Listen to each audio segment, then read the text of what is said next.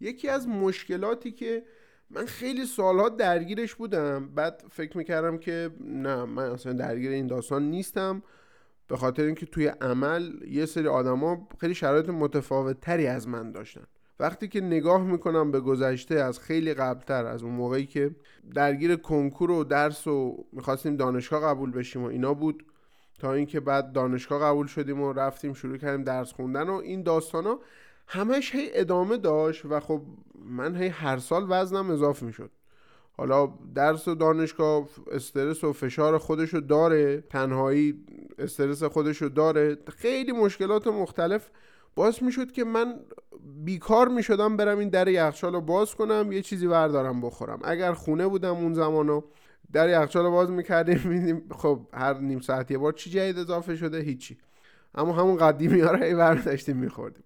اگرم که دورانی بود که کتابخونه میرفتیم و درس میخوندیم و از این داستانا، تو اون دورانم باز بوفه رو آباد کرده بودیم، هرچی شیرینی و شکلات و نوشیدنی‌های مختلفی که توی بوفه پیدا می‌شد ما یه دور خریدیم و این داستان هر روز تکرار می‌شد، خیلی تایم‌های زیادی تکرار می‌شد و وزن ما یه سیر کاملا صعودی، یعنی هیچ وقت رو به پایین نبود، لامصب همیشه داشت رو به بالا میرفت و خب من نگاه میکردم میگفتم بابا من که پرخوری نمیکنم، من که دارم مثلا بشقاب غذای منو ببین مثلا چقدر مگه من دارم میخورم، من دارم مثل بقیه دارم غذا میخورم. اما اون ریزخاری هایی که اون وسط اتفاق میافتاد، اون شکلی که من میومدم هر بار میرفتم در مغازه، در یخچال، هر کدوم هی یه چیزی برمی داشتم میخوردم، عامل همین پرخوری عصبی بود.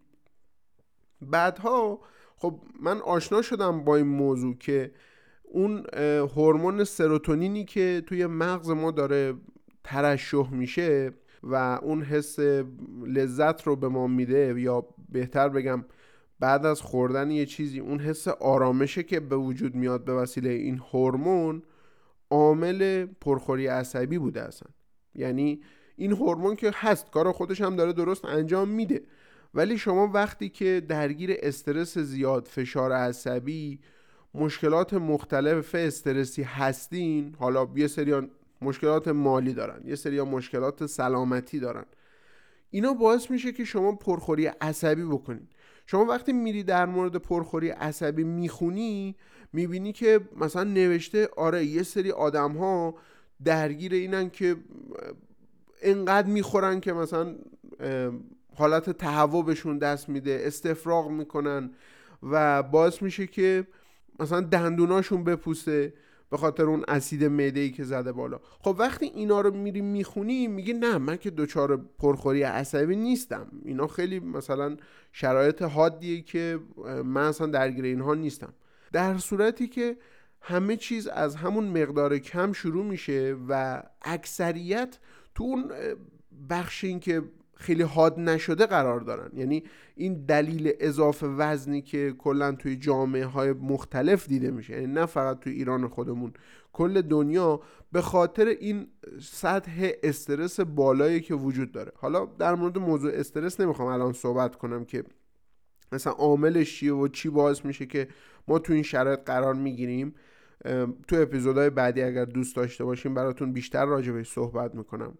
راجب هورمون کورتیزول خیلی دوست دارم براتون صحبت کنم، خیلی جالبه. بعد این شرایط بود که من خب میگفتم که اوکی من که درگیرش نیستم، ولی به مرور چیزی که میخوام بگم اینه خیلی عوامل تاثیر داره تو پرخوری عصبی. یکی از ساده ترین هاش، یعنی یکی از عواملی که توی خیلی ها علت اصلیه، همین استرس و فشار روحی است. بعد میاد ژنتیک و سابقه خانوادگی و حالا تأثیرات اجتماعی و فرهنگی تأثیر میذاره. حالا شما باید چی کار بکنی؟ اگر که داری میری هر روز سر یخچال هی چیز میز برم داری میخوری و برای اینکه یه آرامش ذهنی برسی داری غذا میخوری و اصلا ممکنه که واقعا تایم غذا خوردن نباشه، تایم گرسنگیت نباشه، اما اگر داری هی ریزه خاری میکنی احتمالاً درگیر پرخوری عصبی هستی. و خب این داستان راه حلی که من خودم بهش رسیدم که خب چه کار کنم من خارج شم از این داستان، چجوری باید از این شرایط بکشم بیرون خودمو، اولین راهش اینه که ورزش کنین. اما یه چیزی که خیلی کمکم کرد این بود که یه روتین پیاده روی برای خودم به وجود آوردم و هر روز یه نیم ساعتی چهل و پنج دقیقه حداقل میرفتم پیاده روی میکردم و خیلی باعث میشد حداقلش اون چهل و پنج دقیقه اون استرس و فشارا رو سرکوب کنه. بعد از اون اومدم خب با یک سری از آدم‌های مختلفی که درگیر این داستان بودم صحبت کردم، گفتم شما چی کار میکنین؟ آدم‌های مختلف روش‌های مختلفی داشتن و خب یه سری ها مثلا مدیتیشن میکردن. من خودم سعی کردم مدیتیشن کنم یه مدت، خیلی باحاله، خیلی جذابه به نظرم، اما اینقدر مشغله زیاد لامصب که همیشه بهونه‌ای هست برای اینکه نخوای بشینی ده دقیقه آروم یه جا روی تنفس تمرکز کنی و یه موزیک ملایم مثلا صدای آبی، دریاچه‌ای، پرنده‌ای اینا رو بذاری و مدیتیشن کنی. خب یه سری ها این کارو کردن، یعنی من خودم با ورزش این رو سرکوب کردم اولش، بعد یک سری ها میگم مدیتیشن این کارو میکردن، یک سری ها اومدن رژیم غذایی سالم خوری گرفتن. خیلی خیلی چیز خوبیه بچه‌ها رژیم سالم خوری، یعنی که بیای بگی که من دیگه از این به بعد محصولات بسته‌بندی شده سوپرمارکتی که داره تو شیرینی و شکلات و قند و اینا به من میده رو دیگه نمیخوام بخورم. خیلی ساده است، یعنی نمیخوام سختش کنم براتون.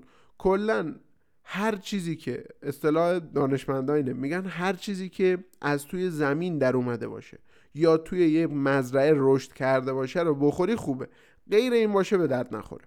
بعد از اون چی کار میتونی بکنی؟ یه سری ها اومدن حجم غذاشون رو بیشتر توجه کردن، یعنی اومدن گفتن اوکی من بشقاب کوچیکتر ور میدارم استفاده میکنم، قاشق چنگالمون کوچیکتر میکنم برای اینکه بتونم این پرخوریه رو کنترلش کنم. خواه ناخواه مغز ما به چشممون وصله، اگر بشقابمون بزرگ باشه مقدار غذایی که توش داریم میبینیم و حس کنیم نسبت به سطح بشقاب کمه، با خودمون میگیم نه من سیر نمیشم، نه اینجوری نمیشه. بعد آخرش وقتی خوردی میافتی بغل، خودم هم اینجورم، مثلا میافتادم بغل میگفتم وای ترکیدم.